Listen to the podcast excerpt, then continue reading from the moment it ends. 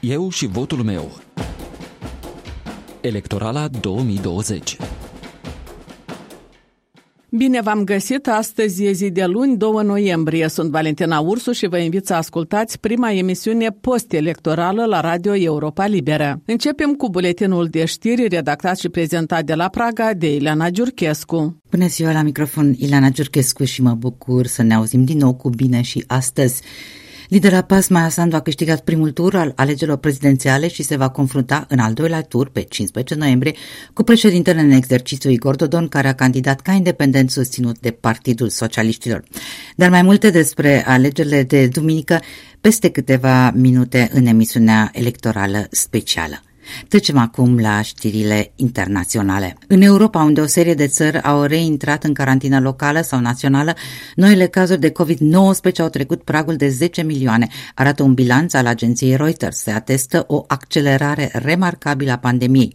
Primele 5 milioane de cazuri de COVID-19 s-au înregistrat în aproape 9 luni. Următoarele 5 milioane de cazuri au fost raportate în puțin mai mult de o lună. Luna trecută atât America Latină cât și Asia au raportat peste 10 milioane de cazuri în total. Statele Unite singure au peste 9 milioane de cazuri cu o epidemie care se accelerează rapid. Având 10% din populația lumii, Europa reprezintă aproximativ 22% din numărul global de cazuri care este acum de peste 46 de milioane. În Statele Unite, președintele Donald Trump a criticat noile măsuri de izolare luate în Europa pentru limitarea răspândirii coronavirusului, pe care le-a numit draconice, avertizând că dacă contracandidatul său democrat Joe Biden câștigă alegerile prezidențiale de marți, atunci economia americană va fi zdrobită pentru că Biden va urma exemplul Europei. În cursul unui meeting electoral în statul Michigan, Trump a promis că el nu va impune nicio carantină în nicio parte a țării. În replică, democratul Joe Biden, aflat și el în campanie și susținut acum activ de fostul președinte Barack Obama, a criticat din nou administrația Trump că nu are nicio strategie pentru a limita răspândirea pandemiei. Statele Unite nu au numai peste 9 milioane de cazuri de contaminare cu coronavirus, dar au și peste 230 de mii de decese legate de COVID-19. Știri la orice oră găsiți și pe net la moldova.europalibera.org. Potrivit rezultatelor primului tur de scrutin al alegerilor prezidențiale organizate duminică, 1 noiembrie, lidera PAS, Maia Sandu și președintele Igor Dodon, susținut de Partidul Socialiștilor, au intrat în turul 2 al alegerilor prezidențiale. Analistul occidental Vladimir Socor îl consideră pierdant pe Igor Dodon. Spre surpriza generală, inclusiv a mea, doamna Maia Sandu a câștigat primul tur. Aceasta înseamnă că Igor Dodon deja a pierdut al doilea tur. De ce sunteți atât de sigur că ar putea să fie pierdant Igor Dodon? Pentru că domnul Dodon nu mai are potențial de creștere în turul al doilea. Unde se vor duce voturile Violete Ivanov? Unde se vor duce o parte din voturile lui Renato Usatăi? Atât partidul lui Ilan Șor pe care îl reprezintă Violeta Ivanov, cât și domnul Usatăi sunt foarte ostili față de domnul Dodon. Politica ambelor partide a fost net îndreptată împotriva domnului Dodon. Deci mesajul anti-Dodon ar putea să joace festa actualului președinte?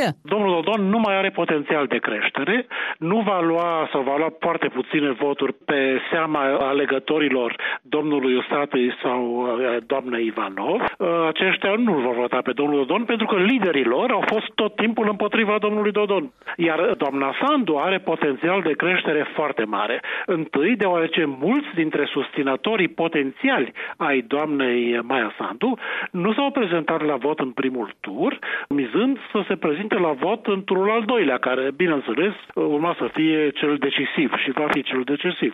Multe deci, voci acreditează ideea că segmentul de centru-dreapta a fost rezlețit și de asta a făcut ca mulți alegători să prefere să rămână acasă și să aștepte turul 2.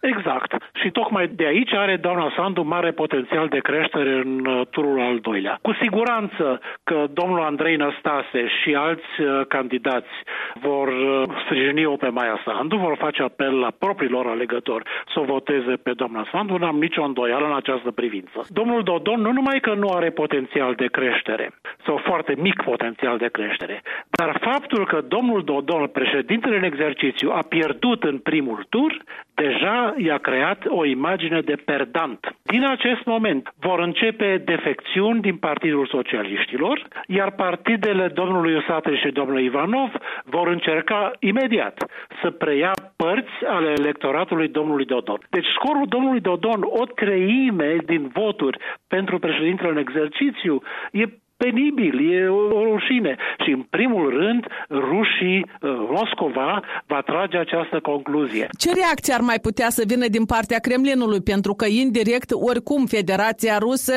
miza și mai mizează pe o victorie a lui Igor Dodon. Nu, eu nu sunt deloc de părerea asta. Am spus de câțiva ani de zile, sport, inclusiv în discuțiile noastre, doamnă Valentina, Rusia nu are un interes marcant în Republica Moldova. Rusia n-a făcut nimic pentru a-l sălta pe Dodon mai sus de 33 sau 35%. Cât n-a cerșit domnul Dodon? Împrumut de 200 de milioane de euro, forum investițional la Chișinău, vizita lui Putin, vizita patriarhului uh, Kiril, capital rusesc să vină în Moldova. Cât n-a cerșit domnul Dodon? Și ce i-a dat Rusia? Nimic.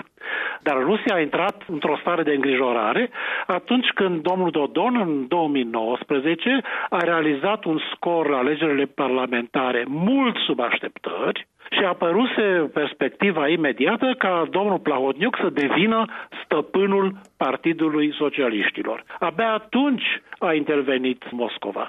Iar acum Moscova s-a distanțat, l-a ținut pe Dodon la distanță în tot timpul acesta, Putin nu l-a mai primit în întâlniri uh, bilaterale, mass media rusească, inclusiv cea controlată de guvernarea din Rusia, a arătat un dezinteres complet față de Republica Moldova. Și nu mă surprinde. Republica Moldova nu este o prioritate pentru Rusia. Și aici vreau să ajung la chestiunea geopoliticii.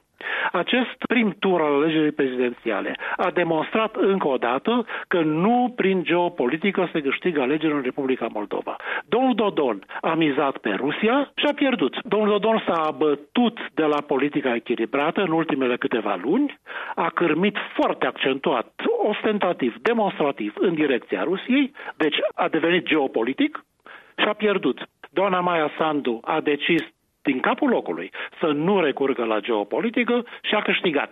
Cea mai bună și, de fapt, singura geopolitică posibilă pentru Republica Moldova este Evro-Bremont. Despre surpriza Renato Usate, ce ne puteți spune și cum credeți că va proceda el în continuare? A vrut și el uh, să ajungă în turul 2 al acestui scrutin prezidențial și aproape că se arăta sigur că ar putea să acceadă în turul da. 2. Ce vorbește această surpriză Renato Usatăi în alegerile prezidențiale din Moldova? Scorul lui Usatei 17% este într-adevăr o mare surpriză. Chiar și scorul Violetei Ivanov uh, e îngrijorător.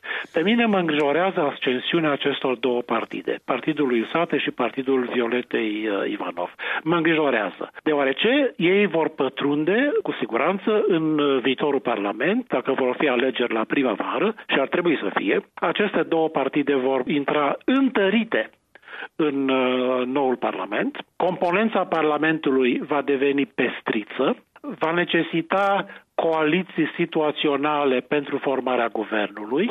Orice guvernare, să spunem, pro-europeană, va fi obligată să țină cont de aceste două partide și să negocieze cu ele. După părerea mea, Renato Usatăi reprezintă un risc de securitate națională pentru Republica Moldova. Interviul integral cu Vladimir Socor îl găsiți pe pagina noastră de internet la moldova.europalibera.org. La alegerile de duminică, diaspora a bătut recordurile din anii precedenți. Chiar dacă au trecut mai mult de două decenii de când a plecat din Republica Moldova, Alexandra Pitlic urmărește evenimentele de la Chișinău. De la Viena, unde s-a stabilit cu traiul, vorbește despre importanța votului moldovenilor aflați peste hotare. Socot că diaspora s-a copt și și-au dat seama că dacă ei nu se mobilizează, soarta lor le va decide Transnistria, Găgăuzia sau mai știu eu, sau cum ei se exprimă că bătrânii că l-au ales pe Dodon, au cineva au învinuit, dar acum și-au dat seama că dacă nu mă duc eu, tu și ceilalți prieteni, decizia vor lua-o alții și noi rămânem uh, covata spartă până la urma urmei. Se zicea că cei care se simt confortabil acolo în străinătate, mai puțin le pasă de ceea ce se întâmplă în Republica Moldova. Votul arată altceva. Noi, cei plecați, știm că acolo ni strădăcinile. Ori mai de vreme, ori mai târziu ne întoarcem la ele. Pe urmă, noi vedem suferințele părinților noștri care au muncit și au consacrat o viață și noi am uh, trăit în acele condiții fără să ne vedem părinții. Pe noi ne-a educat societatea, dar nici de cum părinții, pentru că ei au muncit pentru acea societate, pentru regimul acel comunist care îi făceau, nu vreau să spun rob, dar ei s-au dedicat muncii și la urmă au rămas cu o pensie care ei își dau seama mulți din ei că mureau dacă nu erau să fie peste hotare nepoții, copiilor și tragedia asta noi o suferim chiar și de la distanță. În ce condiții ați putea reveni în Republica Moldova cei plecați și doar o parte? Pentru că unii deja și-au găsit rostul acolo peste hotare, acolo și-au întregit familiile, acolo învață copiii, acolo copiii își fac cariere și mai degrabă vor alege să rămână pentru totdeauna. Dar o parte mai trăiește cu gândul că vrea să revină. Eu, ca cetățean care mai mult de 20 de ani sunt plecată, eu când vin acasă, trecând pe străzile Chișinăului sau satului, parcă mă simt vinovată că eu port o haină poate mai bună, că eu am bani în buzunar și nu mă simt împlinită, fericită, uitându-mă în ochii acești triști. Eu vreau și ei să se bucure, vreau și ei să vadă o lumină, vreau și ei să se bucure de viață. Nu numai eu am venit și asta e starea la tot ce ai plecat. Noi vrem acasă când venim să nu vedem suferința. Noi vrem să vedem uh, bucurie pe fețele oamenilor. Și dacă se spune că cei plecați, ei se simt de greutăți, că au fugit de greutăți, nu e chiar așa, pentru că dacă noi ne-am uh, stabilit uh, într-o țară unde noi am venit fără să cunoaștem limba, am venit fără să știm unde ne ducem, uh, am avut un risc și dacă noi am obținut ceva, înseamnă că noi nu ne temem de muncă, noi ne temem de nedreptatea care e acolo, care a pus stăpânire pe țărișoara asta noastră. Și doar sunt atâtea exemple când oamenii plecați peste ani au venit și au investit în țară bani și n-au avut succes din cauza că este un rechet care le ia și ce mai câștigat. Și iată această nedreptate pe oameni au teamă de nedreptate, dar nici de cum de greutățile care sunt acolo. 139 de secții de votare au fost deschise peste hotare, 140 de mii de cetățeni din străinătate și-au exercitat dreptul la vot. Credeți că această situație se va menține și în turul 2 preconizat să aibă loc pe 15 noiembrie? Azartul abia a început. Și eu uh, sper și sunt încrezută că oamenii vor merge acum până la urmă. Înapoi nu mai avem drept să dăm. Și acolo, în străinătate, epidemia de coronavirus uh, impune restricții și mai dure. Ar putea să fie o piedică pentru unii cetățeni moldoveni să ajungă la secțiile de votare? Nu cred, deși deja și în Austria s-au făcut restricții și săptămâna viitoare, dar atitudinea celor din străinătate a conducătorii țării e mai înțelept sau mai loial față de crearea condițiilor decât a celor chiar care din țara noastră.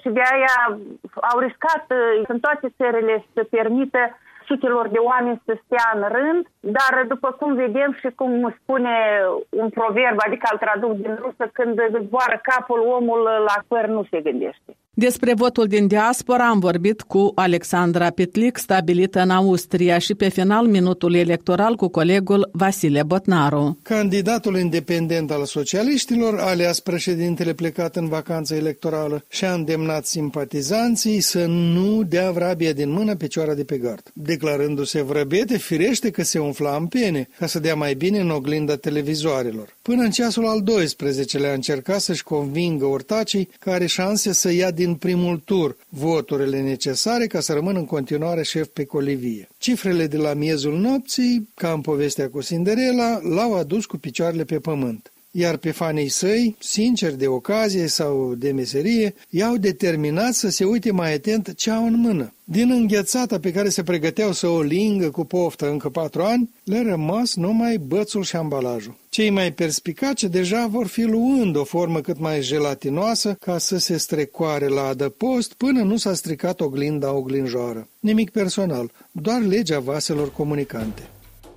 Punem punct aici. Valentina Ursu vă mulțumește pentru atenție. Ne auzim și mâine la ora 13, eu și votul meu. O emisiune pe care o difuzăm zilnic de luni până vineri. Aici Radio Europa Liberă.